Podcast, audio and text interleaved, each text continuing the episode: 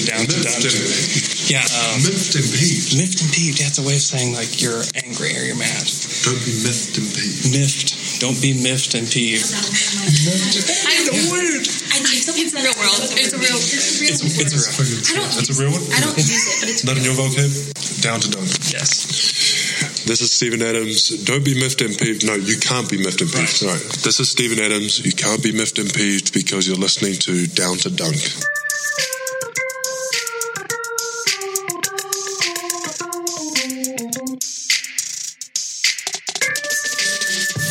Welcome to Down to Dunk. This is your host, Andrew Schleck. We're part of DailyThunder.com. And you can also find us on Dash Radio Monday, Wednesday, Friday at 5 o'clock Central Time. If you're listening on Dash Radio, welcome. We are an Oklahoma City Thunder show. So we are talking about the Oklahoma City Thunder.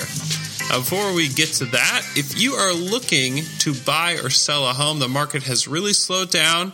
Uh, but if you want to be prepared to sell your home or to buy a home next year, I've got the guy for you. And his name is Grady Carter with Metro Brokers of Oklahoma.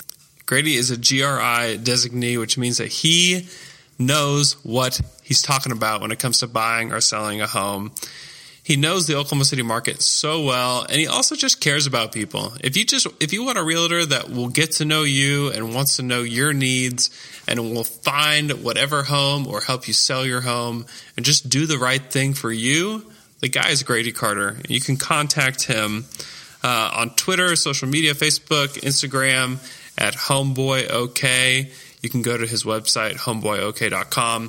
So contact Grady if you're looking to buy or sell a home. There's nobody better in Oklahoma than Grady Carter. With me today is my good, good friend, Alex Spears. Alex, how's it going? Good morning. It is- It's five thirty three a.m. in Portland, Oregon. So early. It's Sixty degrees in my kitchen because our heater doesn't reach all the way here. Oh no. I'm wearing uh, my warmest socks and clothes. I'm bundled up, ready to pod. It's a cold kitchen. yeah, it is. Um, we'll talk about the Bucks game. The, the Thunder were incredible, but first we got some some Josh Huestis news. The Thunder did not pick up his fourth year option. Uh, Kev underscore VH asked about are they going to bring back Huestis next summer? He also mentions Jerami Grant, which I think is a little bit more complicated. Um, actually, they're both kind of complicated, but uh, what are they? What is your take on this Josh Huestis weirdness? Also, uh, Great Ball eighty three asks, how did Fred Katz talk Presti into not picking up Huestis option? Um, well, so correct me if I'm wrong. I, I, I looked this up, but if they had picked up his option, so they would have him next year for 2.2 million, and then he would have been a restricted free agent the following summer, right? Correct. So, uh, so the minimum salary for someone with three years experience is 1.5 million, if that's correct. That I looked up online. So I guess they could theoretically bring him back next year for a little bit cheaper. Um, I, I maybe they made a decision that they don't think anyone's really going to be going after him next summer, and that they could risk it. it I don't know. It didn't seem like that big of a commitment. Yeah, it's it's not. But whenever you get into the luxury tax, that True. two point two million balloons really quickly, and Sam Presti is moving forward with the idea that they're going to have this team for longer than just a season, and this move in particular kind of signals that to me. I think one, not giving Grant a new deal signals that, and then also Huestis not picking up his option. And it also must mean that they just don't either one they don't think that anybody is going to try to pick him up and they can just get him for a little bit cheaper next summer or they just don't see him as a piece moving forward which I, and I think it could be a little bit of both Right. Yeah, it's it's fun going to his basketball reference page because if you scroll down to the bottom, I counted up there's 62 entries of just him being recalled and assigned to the OKC Blue. oh wow It takes up like half of the page. man I think that Josh Huestis can play Uh, I, I don't You're think he's, kidding. I don't think that he's given, been given an opportunity. Maybe I've said this before. Maybe. Uh, I don't. I don't know. I just don't get it. I just think that they have totally mishandled everything about the way that Josh has been on the Thunder. Like they they don't haven't really given him a chance. And you know, last night was kind of interesting because you saw the news that they declined his option, and then he like basically doesn't play last night. Right. And you have to wonder were they just trying to get a look at him in these first few games before they decided what to do with his option? Or did like Andre Roberson actually like being Andre impact that? Although he only played 21 minutes, so it's not like Roberson played all that much more than he has in the past few games. Uh, Right. So that, I mean, that was kind of interesting that he didn't play because he'd been coming in, you know, in the first half and getting real minutes, and uh, it'll be interesting to watch throughout the season. Does do those minutes just do they just go away? Uh, which is possible. You know, the Thunder have guys. You know, Patrick Patterson played a lot last night. Jerami Grant played a lot last night. Uh, Alex Abrines got a much longer look than he has. He had 27 minutes last night. So you just wonder are those minutes were they only for to get a look at him for his option? And if they were like that's kind of sad that like those are like the only real nba minutes that he's gotten um, you know in the past three years to to figure out if he is an nba player. Uh, i think it's too small of a sample size. I don't i don't if that's their evaluation point i don't think that really makes sense. Uh, but it's just something to watch. And it this this decision doesn't mean he's not going to be on the thunder going forward uh, but it also clearly opens the door for him to go somewhere else if he wants to. So he'll probably be the starting two guard for the Spurs next year and average, you know, 12 points a game on 45% from three. So And, and you, you kind of talked about this on the Dream Team pod, but how ridiculous it is that, you know, as you're saying, if they were using this as like a trial period to like get some run out of them, like they had all last year, Oh, yeah. It's and all this time. It is ridiculous. Yeah, I mean they for whatever reason they want to give Kyle Singler every chance. They gave him every chance to fail, and they were like, even after they gave him every chance to fail, they were like, ah, let's do it one more time. Let's let's let's do it in the playoffs. Let's let's see what happens here. Uh, and I don't know. Jo- Josh is a he's a smart player. He's he's been good on defense. His shot isn't hasn't been falling so far this season, which you know it hasn't been falling for Alex Abrines either, you know, really until last night or Patrick Patterson. So it's not like it's not uncommon for guys to like miss a bunch of shots in a in a short span of games. But I don't know. It's a weird deal. Uh, everything about Josh Huestis's career with the Thunder has been so weird.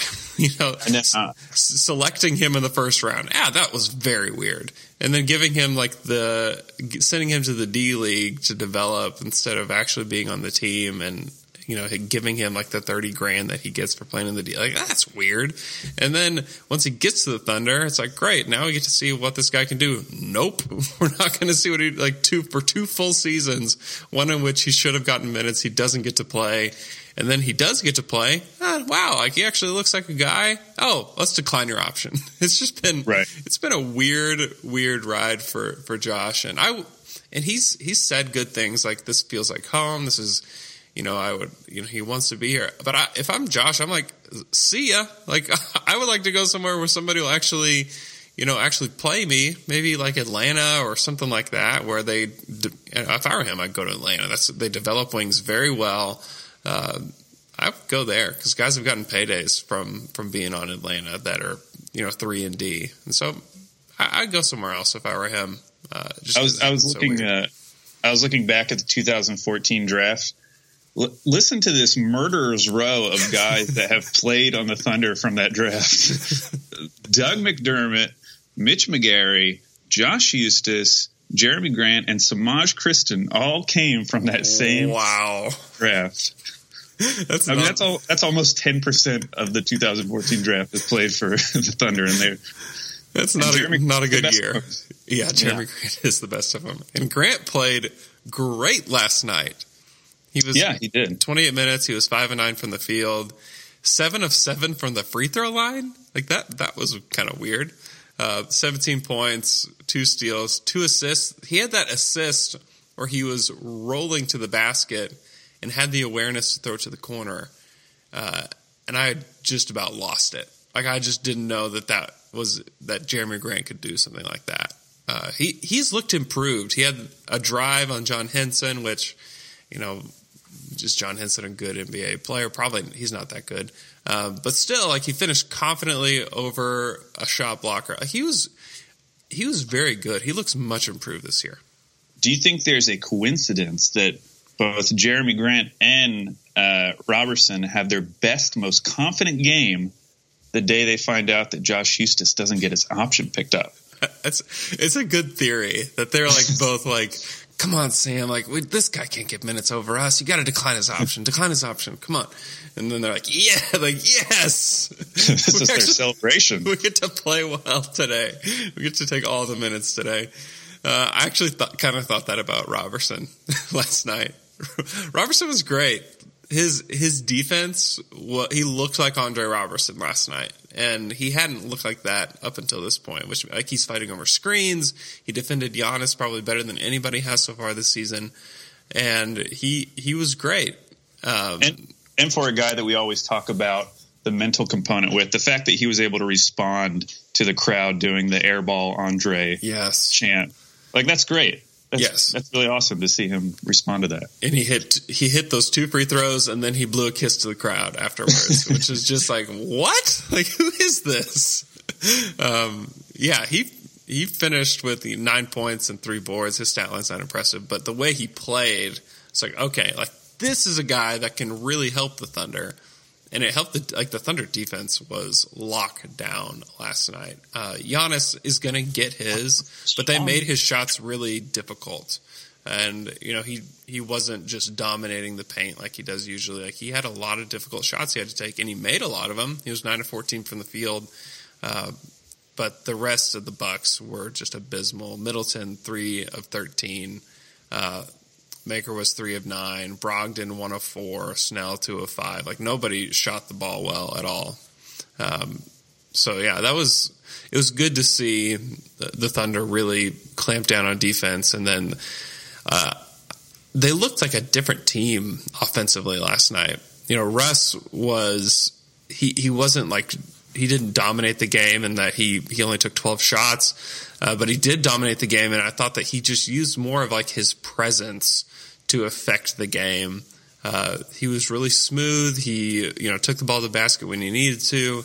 Uh, he distributed when he needed to and he just I, I was really impressed with him. Steven Adams continues his tear where he had 14 and 11 he just completely dominated all the bucks big men. And then Paul George got it going, and, and Melo looked great. I mean, this was the ball just moved very well last night. You know, they didn't have like a crazy number of assists; they only had 23, but the ball just moved much better. They were going into instead of just one or two actions, they were they were trying a third sometimes, and they were they ran the elevator doors for for Paul George, and it's just nice to see them moving the ball and they're like, oh, like this could work. Like they could actually like I hadn't seen a team that can make it to the West Finals yet, and last night I feel like I saw it. Yeah, and I think one of the big things long term is that we finally got to see the Patrick Patterson that we were promised. Right. Uh, not only in terms of minutes, I think he played his season high 24 minutes last night, but he put up like the classic Patrick Patterson game where he has, he, you know, you look at the box score and he had like six and three, but he had a great plus minus. Mm-hmm. And every time he was on the court, you know, I think Kyle Platt asked us a question about his touch passing. Yeah. Oh. Just what that can unlock for this offense. And it's true. Just having that, he's like the ultimate glue guy because he really does not put up crazy numbers in the box score, but he's just everything he does on the floor is helping the team. Yeah, just his ability to move the ball quickly and make decisions quickly. You know, the Thunder haven't had a great stretch of power forwards that could do that. You know, Nick Collison obviously is a guy that can do that, but, you know, Serge Ibaka couldn't do that. Uh, Sabonis wasn't a guy that could do that last year in position that he was in. But to just to see those touch passes and just the quick decision making and a guy that can make the right decision every time – uh, it's kind of like refreshing to see a guy like that on the court that can also shoot threes. You know, he was two of two from three last night. Uh, man, he's he's going to be so important to this team. And I've talked about this with McKelly. I think that he could be like he could be that fifth guy, and you just play bigger. Um, because I just think that his ability to stretch the floor and to move the ball is something that that that group of guys needs really badly. And Roberson cannot fill that role um, because you just don't have to guard him. Uh, but Patterson can, and you know, Abrines he, he's not really ready, you know, defensively to to be in that role. It's still he's still going to be a guy that comes off the bench. He's going to be a shooter. Uh, but he's just not quite there. You know, if Tony Snell feels confident to to go to the basket on you, then you're probably not there yet. Um, so if if that like quote unquote fifth guy is on the roster, you know, I, I think it's got to be either Grant or Patterson. And for me, I'd rather it be Patterson just because you know he's going to move the ball. Um, and Grant was great last night, and I don't want to diminish what what he does, but. Uh, I just think that Patterson's a little bit better fit. He's more of a glue guy, like you said. Yeah, I'd heard uh, Nate Duncan talked about that too when they did their their 15 and 60. Who was going to be OKC's fifth guy?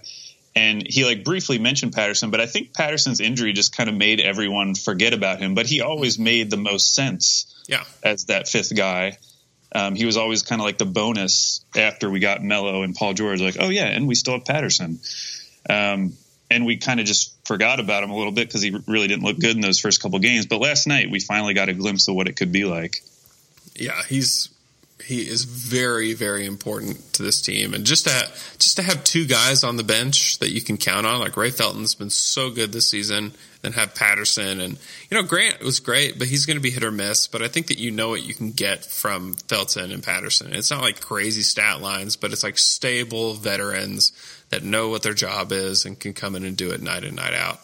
Uh, I think that's like highly important uh, to this team, and just to not like feel like you have to hold your breath the whole time the bench is in for the Thunder is like a that's a good feeling for a, for a Thunder fan to know that they can even extend leads or at least hang on to leads. You know, while while Russ or Paul George or Adams are on the bench is just it's very it's a very different feeling even from the past. You know, it's been a while since the Thunder have had you know a solid group of vets on the bench.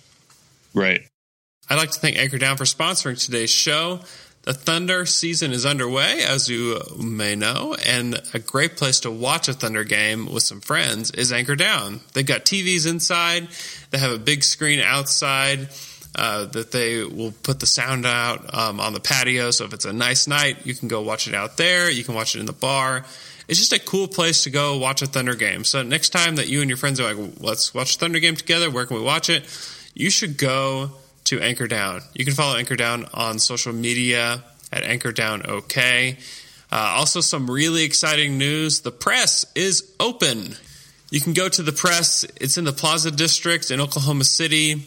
Uh, they, have got some great food. They've got a chicken fried steak that looks so delicious. Follow them on social media. The Press OK on Twitter, Instagram, Facebook, and you can check out all the good things that are going on at the Press. So go check them out. Please go to Anchor Down. Please support the people that support us and eat food and get some good drinks at Anchor Down and the Press. There was a question from uh, at Say It With Yo Chest 88, uh, who said, apart from Melo ISOs, doesn't it look like OKC is starting to make the extra pass and find the open man? Not always, but more often than the past. Well, I actually found a stat to back that up. Okay. Uh, I was looking on NBA.com last night at the uh, assist percentage for the team, meaning the percentage of possessions that end in an assist. And so already this year, they're at 13th overall in the league with 57.9%. That's the highest they've ever been while in Oklahoma City.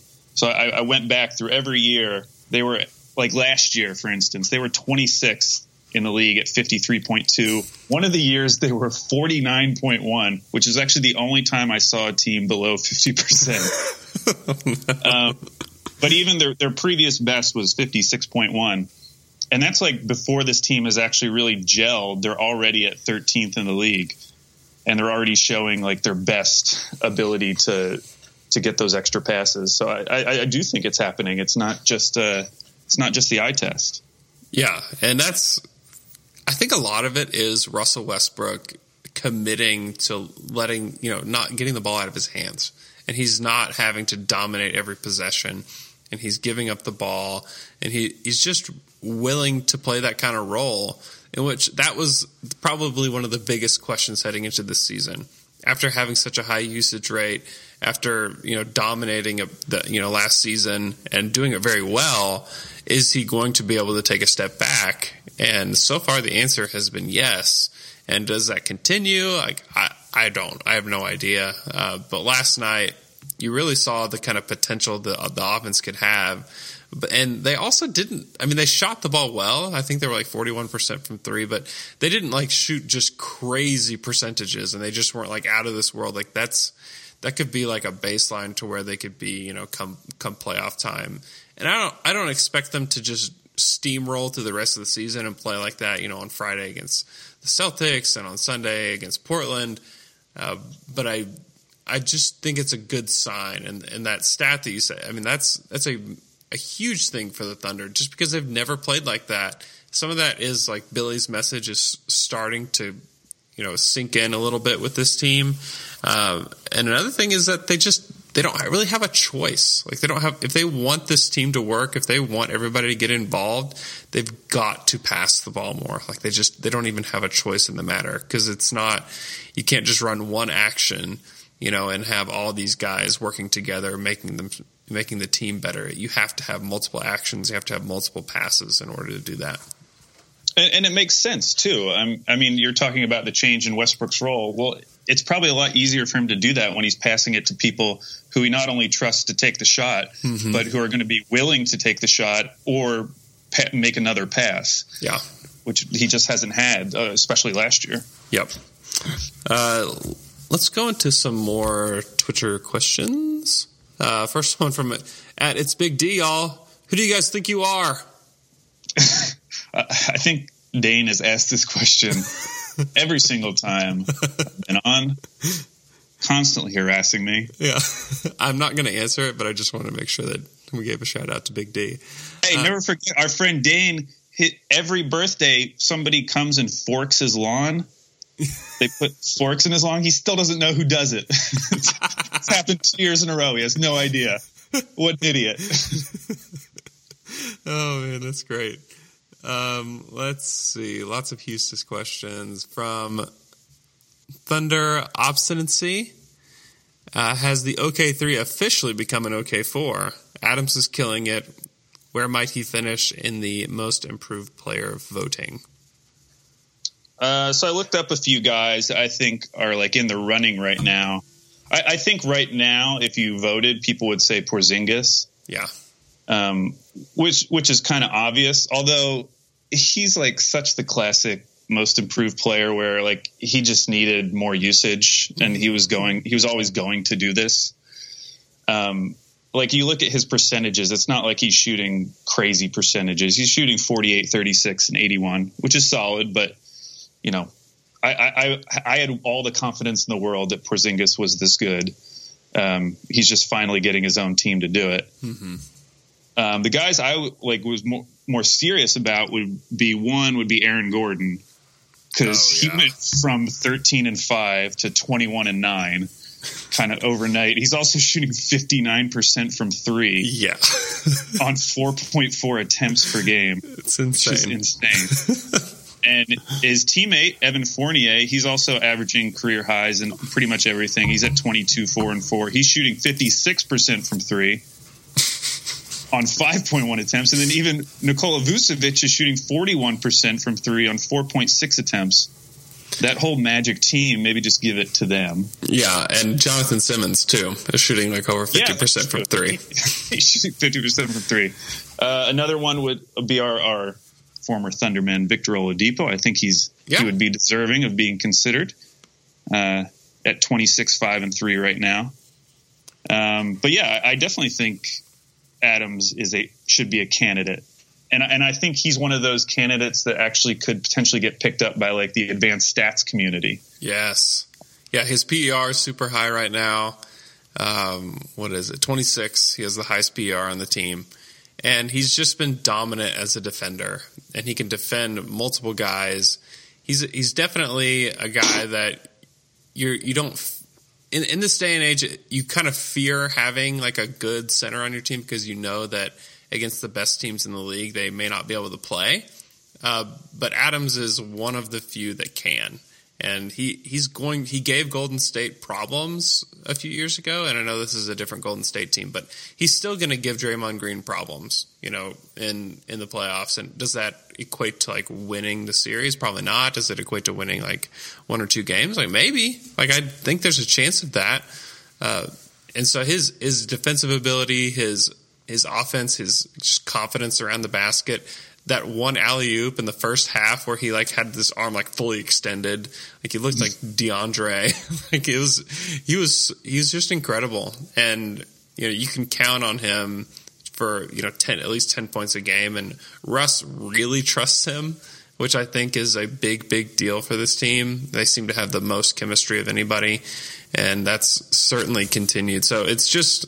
It's it's exciting to know that like the Thunder obviously they have their big three, but for Adams to improve the way he has, and some of that is the players that he's playing with as well. Uh, that's it's really helped him to have the space to do what he's doing.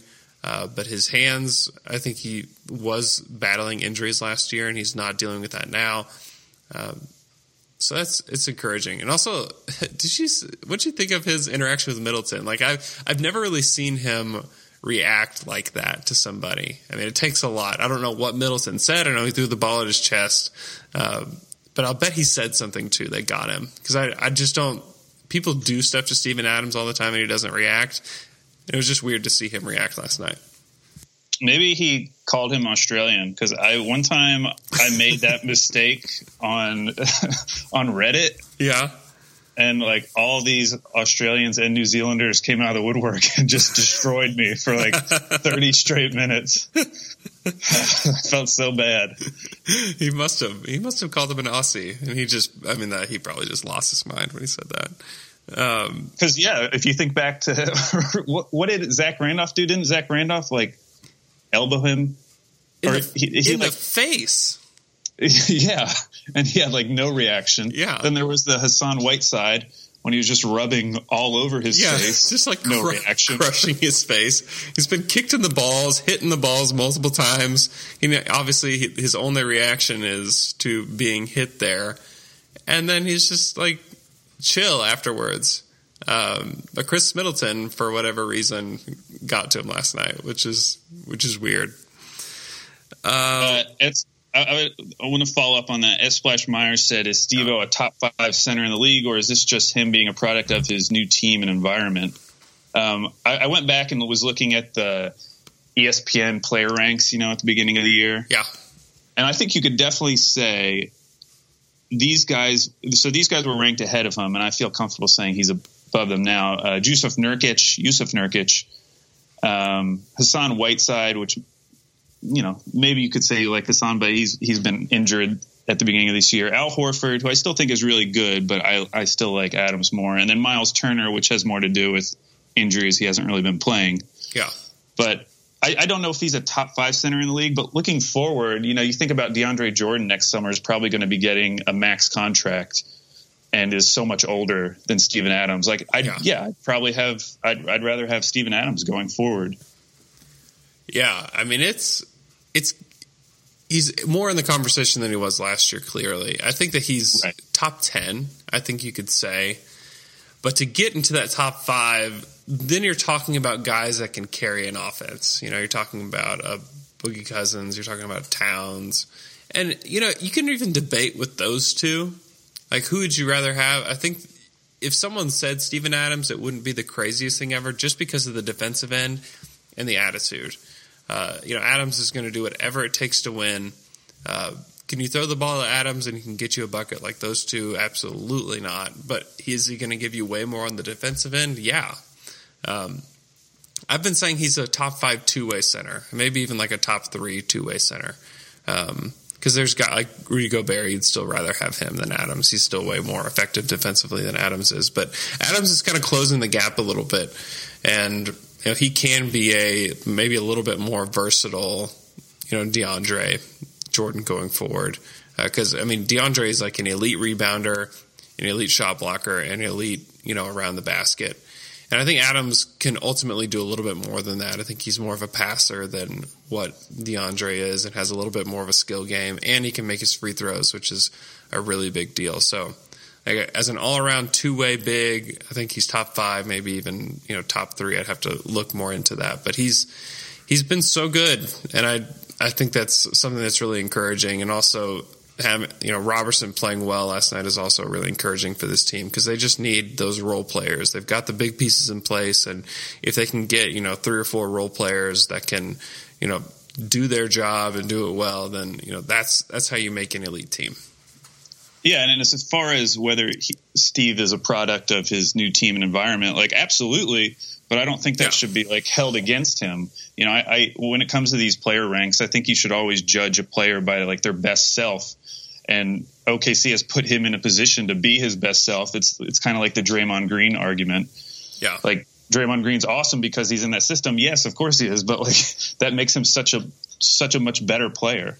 Mm-hmm. Yeah, without a doubt. And you know, the answer to that is like both. Like yes, the right the environment has definitely improved to where that his game can flourish, but also he's gotten better. Like unquestionably, he's improved, and that's because he's such a young guy. Like he's he's twenty, is he 23, 24? He he's improved a lot, and he's going to continue to do that. Uh, maybe incrementally. I don't think that he's going to end up being you know a, an all star type player, but I just think that he's going to improve. He's going to become a better defender as he continues to learn NBA defenses, and uh, it's it's exciting to watch a guy like that kind of come into his own. Um, J underscore dub underscore 25 says, not a question, just a statement. I miss Dion Waiters. Me too, man. I miss I don't know why. Don't know why. I miss Dion a lot. He's so don't great. know why. He's have so... you have you gone and see his stats for this year? Uh, no. oh, big old fall off is happening. what, what are they? Big old big old drop off. Um, well, currently he's shooting uh, 26% or 27% from three. Okay. On his highest attempts in his career, 5.7, very Dion of him, uh, shooting 67% from the line, a respectable 45% from the field. Um, yeah, I, I think this is going to come crashing down for you Dion fans. Buy this low, is the year. Buy low, people. Buy low. How many times can you buy low? on a person. a lot of times. I'm, I'm, buying more. I don't know how, but I'm doing it. Buy more. You've invested your life savings in this. uh, bet my house on Dion. Come on, Dion. um, okay, this is kind of an interesting question. Um, from at Austin S1027, who are the top five most annoying anti OKC media people? Great question. I love, I love complaining about the media. This is this is basically just a question for you. I feel like. Uh, well, number one, I think we'd both agree, both for the history. I mean, from the day the team was sold, Bill Simmons has been there. Yeah, we got to give him his due. Shout out to Bill. I mean, he came up with the Zombie Sonics. Yeah, which was a great nickname. In fact, I don't know how many people know this, but our good friend Dusty Gilpin, didn't he do your logo? He did. Yeah, he did the, the Down to Dunk logo. Yeah. Yeah. So when the Thunder first moved here, he actually designed a Zombie Sonics T-shirt, and then got a cease and desist letter from the Thunder, yeah. who told him stop to make stop making it. so only like 150 of these shirts exist. And I was walking around Portland and saw a human being wearing one. No way. Yeah, it was wild. And so I had wow. to go up to him I was like, "Where'd you get that shirt?" He was like, "Online." like, it wasn't a very interesting story, but just, just to see like one of these shirts out in the wild in the middle of Portland. Um, but I think Simmons, you know, the Zombie Sonics, then the Harden trade. I think he has shaped so many fans' OKC yeah. perspective. Yes, like his influence is is so far greater than any other media member when it comes to that. Yeah. So we've got to give him his due. And here's here's what here's, makes it the worst for me with Simmons is that he started to really love our team. And That's like, true. gave them so much praise and gave Presti so much praise and just loved everything they did. And then when the Harden trade happened, he like completely turned his back on us. And like we're like, wait, wait a minute, like I, I love listening to your shows and I love reading your articles, and like now all you do is trash the Thunder, no matter what they do, uh, and that's that's what hurt the most, Bill. Yeah, it was rough. And then you know, in more recent years, it's it's been more like like when he was he he hated on Westbrook so much last year. Yeah. And every time him and Joe House were on, they would hate on Westbrook, and it was because they had so much money on James Harden winning the MVP. I have never heard Joe House so impassioned about anything as he was about Harden winning the MVP, and it's because he had so much money on it. and th- and then this past summer, like when you he would talk about Paul George, you could tell it was actually be, he was he was arguing from a position of Boston didn't get Paul George. Yeah. So he was really just mad about that. So right. Exactly. Sometimes with Bill, you have to like understand why he's actually hating on OKC. Yeah. A lot of times it has nothing to do with OKC. Yeah, that's that is so true. Um, who who else? Who else are the, are the haters? Well, so ranking the other ones, the, the one that instantly popped in my head, and I don't even follow this guy, but I just remember like I've seen so many things from it is the Golden State writer uh, Sam Esfandiari. I know that's kind of a deep cut. That is a deep right cut. Wow. but he kind of represents just the general Golden State reporter, which you could throw some other guys in there. Yeah. Um, I would throw I- Danny Leroux in there. Really, but see, I don't consider Danny like a hater. He's totally a hater. He's a he's, Really? Yes. So like they were talking about Eric Bledsoe the other day on their show. Yeah. And for some reason he had to mention Oklahoma City should have had Eric Bledsoe. It's like okay, could, could we just go back and like say like oh this team should have had this guy? Like and first of all like that's not how draft day trades work. Like the Thunder never even ha- they never had Eric Bledsoe like at all. You know they had the pick Right. that became Eric Bledsoe but that's not how those NBA trades work. And so like he just like go like sometimes he'll go out of his way to to say stuff like that The most depressing part about that conversation was when Nate said that he had spoken to Fred Katz about who they would have taken in that draft, yeah and it was Avery Bradley. That is true. Yeah, Fred and I've talked about that, and it's. But like, why? Like, why are you even bringing that up? Like, they they never bring up like, oh, you know, five years ago this this happened, and you know, this transaction could have happened for this team. Is that like they only do that for OKC? It's just weird. How much of that do you think is just the Kevin Durant thing? Uh, like, do you think Kevin Durant moving to Golden State has just forced like people who follow that team? They have to kind of be anti OKC just by their nature now. Yeah, they do, and they for some reason the the fans of Golden State and the players in Golden State. I think a lot of this is Draymond Green is that they feel like they have to be the victim somehow. Like they have to be the victim of whatever. You know, Draymond Green has to be the victim of like the NBA officials, which is just like the most absurd take ever. But he went off for like 45 minutes the other day talking about that. Um, it's a lot of that, and it's just annoying. Like it's just so annoying. And I, and, you know, you can put really anybody that covers Golden State in there as just Uh, like, maybe we, being we annoying. can group them in as number two. yeah, gold. Uh, yeah, anyone that covers Golden State, number two. Uh, then number three, uh, I'm feeling uh, I'm feeling a Tom Haberstroh. How you feel about that? Yeah, a Tom uh, Tom Haberstroh, Amin Elhassan, like those those two as a combo, like they Yeah. they both hate on OKC. Tom because of like aesthetically and they're they're not like a quote unquote modern team and whatever. And he Oh, I thought you were talking about the way that Tom looks aesthetically. just aesthetically the way Tom looks just drives me crazy. Um, no, it's- Haberstroh is so weird, and he like the, his what was it? The big stat or whatever one big whatever one big dumb stat last season where he talked about like the OKC like uh, Russell Westbrook's assists and that video just was just absolutely absurd. And he the, stuff that he said in that video were just not even true.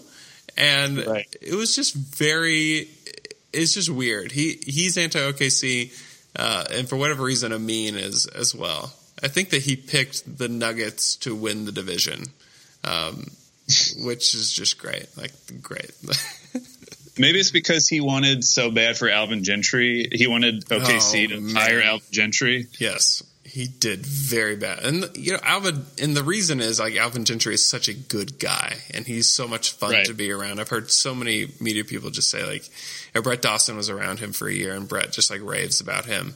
And like that seems to be why he hasn't, you know. And I know that the roster is a good New Orleans, but he hasn't been like the greatest coach ever down there either. So, yeah, I, I mean, unnecessarily hates on Oklahoma City, and some of some of that is like the success that OKC has had out the gate uh, annoys him, and you know he feels like you know the, the Thunder fan base hasn't really ever experienced any like major like heartbreaks and blah blah blah, Right. and he's you know I don't know, it's weird.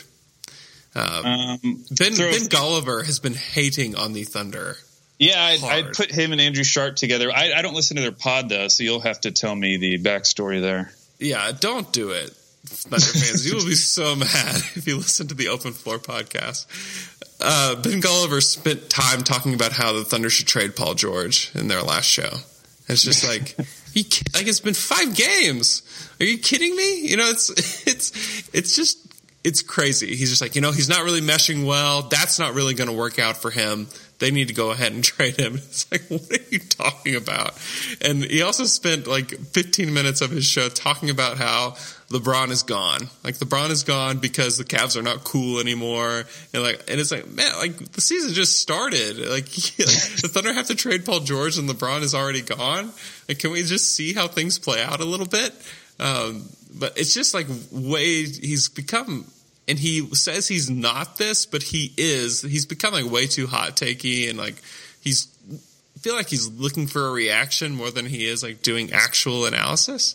Yeah. So it's just, and that's just totally annoying. Andrew Sharp has always been that way. Um, like that's like how he has a job is because he has so many like crazy takes that like people just will give him all the clicks because of that. And he's, I don't know, he drives me nuts. And I, I don't know why I continue to listen to the show because I inevitably turn it off and delete it angrily. Um, but I continue to do it, and it's it's a it's a bad thing. I need to I need to just take it off of my phone. yeah, yeah. Why are you doing this? To I don't yourself? know. I don't know. Sometimes some, I don't know. I need I, I need someone to take my phone and del- delete that that show for me. Uh, one other name I had for you was uh, Chris Webber. Oh man. Oh Wh- which because do you remember he was like I feel like he announced a lot of those games with Golden State and he always talks about how like OKC didn't appreciate KD. Oh my goodness. Ugh, yes, he did, and it was. I don't even know if he like has any prior knowledge on anything. I feel like he just makes stuff up, or he just makes stuff up about like he just projects like things that happened to him in his career onto like Kevin Durant or onto somebody else, and it's like ah, that's that's just a story that you're coming up from your own past, Chris, and you're Right. just telling it. Like that's that's not true at all. Um, and I know that. I mean, it, it drives everybody crazy. Like the Thunder, like the, the Thunder tried so hard to give Kevin everything that they could, and the fan base absolutely appreciated him. And for Chris to say stuff like that, like he may even be bumped up to number two just because it's just so absurd. And there's like no reason for him to have that take. Like he just pulled that out of nowhere. So that's uh that's your list, OKC fans. That's a good. That's a good list. Your list of people to secretly hate for the rest of your life. Anytime you hear their name. Um, this is from at Balak Vela Gupudi. I'm sorry. I'm just sorry. I, I pronounced your name so badly. Uh, he wants to know how we rate how would we rate the Harden trade if the Thunder selected Giannis in the 13 draft instead of Adams? And would the national media treat the Thunder differently then? Uh, well, I think a lot like how we say about the Harden trade. Like Harden would have never been Harden if he had stayed in OKC. I, Yeah. I'm not convinced that Giannis would have been Giannis had he been drafted by OKC. Not that he wouldn't have still been great, but I don't think he would have had the same developmental curve. So, like by the time KD leaves, I don't think Giannis is Giannis. Yeah, I I think he would be good for the Thunder, but you're right that he's never going to be point Giannis. Like point Giannis would Right. have never happened when and you have Russell Westbrook. Giannis last year. Right. Um, and so, yeah, it's kind of an interesting thought of what does he actually become in OKC? Because one, he doesn't he's not a good three point shooter. And so is he your power forward then? And he's really kind of been too thin really up until this season to be that. Uh, so is he your sixth man? Does he, maybe he's your sixth man and kind of runs the second unit and like that's great.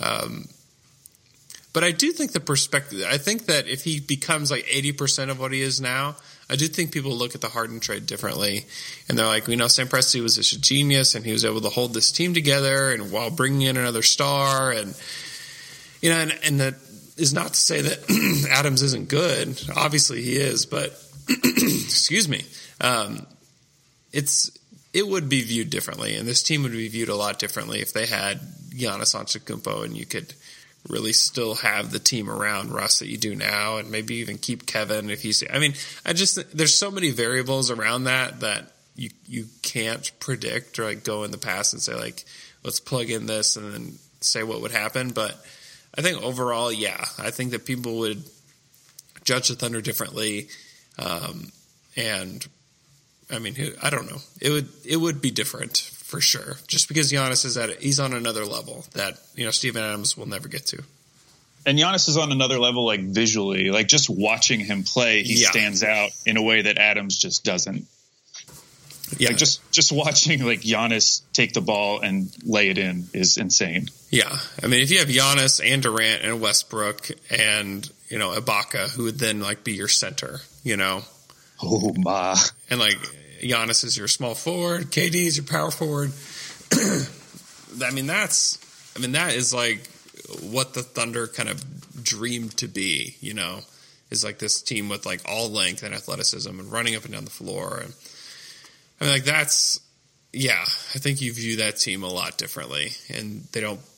And then they can be that Golden Statey type team that you know switch can switch everything, and everybody can guard somebody, and everybody can make a play, and everyone can pass. I mean, I mean, yeah, I mean, absolutely. And John Hammond, I've had this argument over the years where he still thinks that Adams is the better fit, but I, I just think that talent wise, like you just, you, you always have to want the the best talent, and Giannis is clearly that. I mean, he could. I don't think he'll win the MVP this year, but he definitely has a chance to do it. He'll be in the conversation. He could be top three.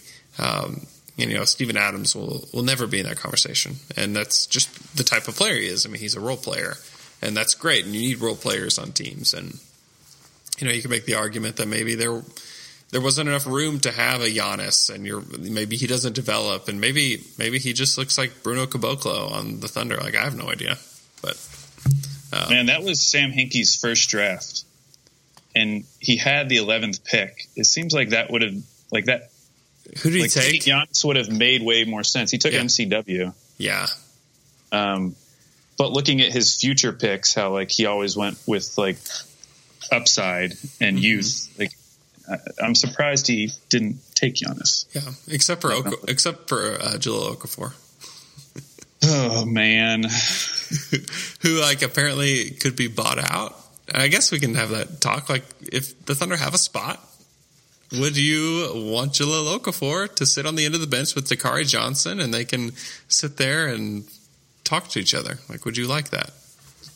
uh, sure, I would like it. Uh, I, you know, I, I put it out on Twitter like a few days ago because I noticed he wasn't in, even in the rotation anymore. Wondering like, could he fill that Kanter role, like the backup big who's scoring? And uh, as many people, both on Twitter and Reddit, have pointed out, like there are massive differences between Okafor and Kanter, namely the rebounding Yeah. and like Okafor's defense is even. It's like a different brand of bad defense from Kanter. Because Kanter generally does try, Yeah. he just can't do it. Whereas Okafor doesn't even try and also probably can't do it. Yeah. And he's got upside down ears. That's wow, that's a big knock against him as well. Yeah. you, And- you wonder, being in a different environment, though, like he's been on a team that he knew that he was never going to be the starting center, and he will never be a starting center. But maybe going to another organization, it doesn't have to be the Thunder, but maybe Right. he could be, you know, a Kanter esque guy, you know, where he comes in, he can destroy guys, you know, in the post, and like, he's a skilled player. Like he's still a skilled guy. You know, his rookie season, he put up 17 and seven, you know, and had a block a game. That's the one thing he can do is he can block shots. And so if you can teach him to defend and maybe he has the will to defend, like maybe he's not, you know, such a negative defender. I don't think he'll ever be like a plus defender, but I think, you know, I think there's a spot in the league for him and he just has to find that right spot. Uh, if I'm the Thunder, I mean, maybe you look at that, but I like the direction they're going in for this with this team. Is that they're getting back on defense? They're going to be smothering. They're going to switch everything, and right now they have lineups that can do that. And then when you throw Jahlil Okafor in that, if like he does come in and could play backup center minutes, that like ruins everything, you know. And Right. he, and he can't play that Kanter role because you already have Carmelo there. Like you're gonna have Carmelo and Jahlil Okafor on the court together. Like that's like that's not a good idea. Um, so I don't I don't love it for OKC. Um, but he, if he gets bought out, like I hope that he can find a good organization to go to. Like send him to the Spurs. Like let let let Jahlil you know play for the Spurs. Uh, Maybe even play for the Austin Spurs for a little bit and like get his footing. You know, have Pau Gasol teach him how to be a big man. Um, I don't know. He just needs to land in a good spot. Like I, I hope that he doesn't land with like Sacramento or Phoenix or something like that, where it's just like, oh crap, like his career's over. You know, um, Right. Because he's got a ton of talent, and it's pretty rare that those guys just completely flame out when they have all this talent. Um, because he was Yeah, the- very good in, in college, and even good his rookie year. Yeah, the, like the pedigree is insane because all through high school, this kid was ranked Yeah, like in the top five, and then he goes to Duke, and he, so he's a McDonald's All American. Then he gets AP All American first team as a freshman at Duke, and then he was on the All Rookie first team his first year in the NBA. yeah, Like he had a lot of things going for him, and it's just like vanished. And it and it has more to do with his situation than anything else. And obviously, he's had some injuries, and so he hasn't been able to perform the way he wants to. But I, I would absolutely take a risk on him, especially if I'm a young team. I mean, you look at even like a team like Phoenix, who has invested so much in Marquese Chriss and uh, Dragan Bender, and they still don't really have an answer. Like, and they're probably not going to re-sign Alex Len next summer. yeah. So I don't know. I, I just any of these bad teams, like why not just take a risk on this guy? Yeah, and, and they should. I just hope for Jahlil's sake that he doesn't end up on a bad team. I'd rather him be the third string center on a good team than you know even the starting center on a bad team. 'Cause I just don't know if he can. I don't know. I don't think he's Anthony Bennett. Like I don't think he's going to be a No. that's like completely out of the league. Um, but I do think that like these next this next move for him is pretty crucial, and I, I have no clue what will happen. Um, but I also wouldn't be surprised if Sam Presti took a shot on like him or even really even next summer, like bring in you know any of these like Mario Hezonja or somebody like that. He's always at least taken a look at these you know guys that have kind of flamed out as top picks and given them a chance and seeing what he can do with the talent. You know, he did it with Dion, he did it with Hasheem Thabeet, he did it with Kanter. He did. I mean, he's he's looked for these guys um, that have this pedigree, like you said, and I think that you know, like maybe he could be something, but I also don't. I don't want him to screw up what the Thunder have going because I think that what they what they have going, I think, is better suited to play, you know, the elite teams in the league. And uh, Jahlil Okafor can't. Like he's he's will be a you can't play Okafor. You know, he can't he cannot be on the court against those elite teams. And if you're the Thunder, you just don't want to have really any of those guys on your team. Um, at least in the guys that are in the rotation, you don't want those guys on your team. Uh, do you want to end on the uh, top five Melo personas? yeah, do you have an answer for this? Uh, I just have some other options. Okay, okay. Uh, who, who asked though? I should Um, give them credit. Um, while you're looking at that, the question was, what are the top five Melo personas? Some of the ones that were offered were Hoodie Melo, Olympic Melo, Braids Melo, Q's Melo. Um, first of all, I have a question. Yeah. Do you know? Do you know the history? By the way, this was from at Kasem's ten. Okay. Um, my my memory of Hoodie Melo, the first time I saw Melo in a hoodie and it became famous was when he was at the Olympics, and it was on the plane. Remember, he was like old man Melo, and it was on the plane. He was looking over. He looked all disgruntled. He was in a Yes. Yes, I do So, remember so that. is so that's not Hoodie Melo though. No, that Hoodie- doesn't count. Hoodie Melo is hoodie him playing in a hoodie in the gym this summer, right? Okay, so that's separate from Olympic Melo. Olympic Melo is more about his play style Yes. during the Olympics. Hoodie Melo is current. I didn't realize Hoodie Melo was so current because Oh, my yeah. memory of it went back a lot further. Yeah, I think it's just this summer where he Okay. and I think Okay. the the joke is he puts the hoodie on and then he can't see his teammates, so you can only see the bucket. Okay, well in that case, uh, my number one would be uh, Braids Melo. The one that's Which- in in the uh, the TQs. Yeah, you guys posted a GIF of Braids Melo.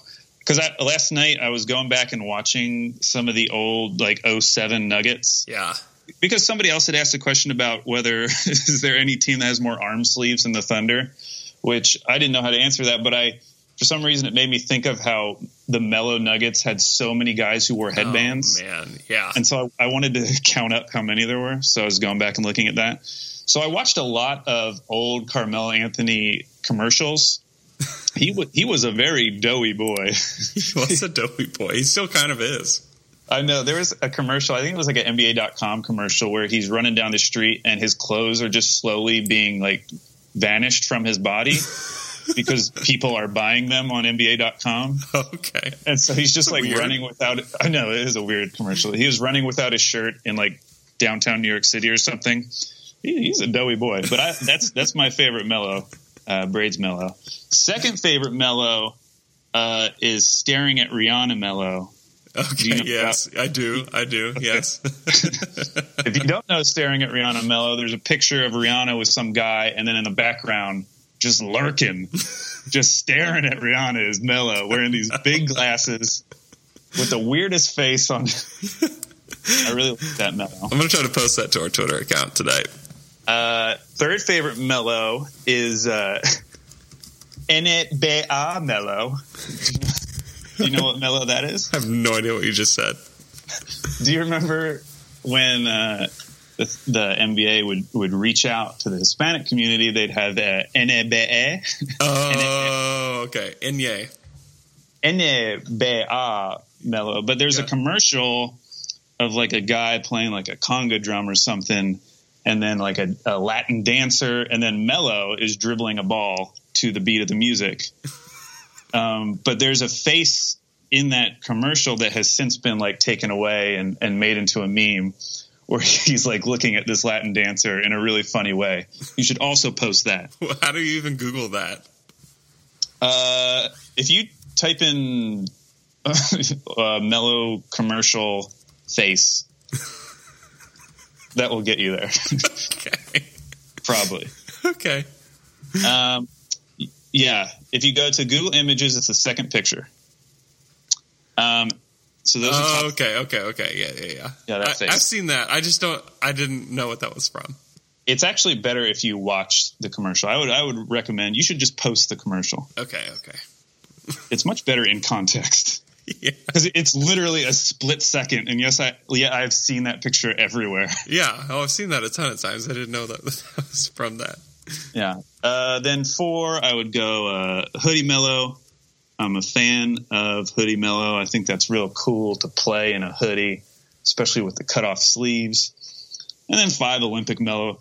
Olympic Melo gets a little overrated. People just love Olympic Melo and won't shut up about him. I wish people would just let Melo be Melo. He doesn't have to be Olympic Melo forever and ever. Yeah. I just don't think Olympic Melo like really exists in the NBA. That's Yeah. that's been my my thing with it is that I just everybody's like, oh, he'll just be Olympic Melo. Like, sorry, like he's not, and it's because he's not playing with like Chris Paul, LeBron James, Kevin Durant, Right. uh, Russell Westbrook. Like, yeah, give him a break. Just love him for who he is. He and he is great. Uh, He, He is is- he is probably next to Steven Adams, probably like the best interview of any of the players. Like he's just so he's just so fun. He is my favorite Thunder player ever. I'm already ready to say it. he's great, man. I He's love. He just seems so cool. he is so cool.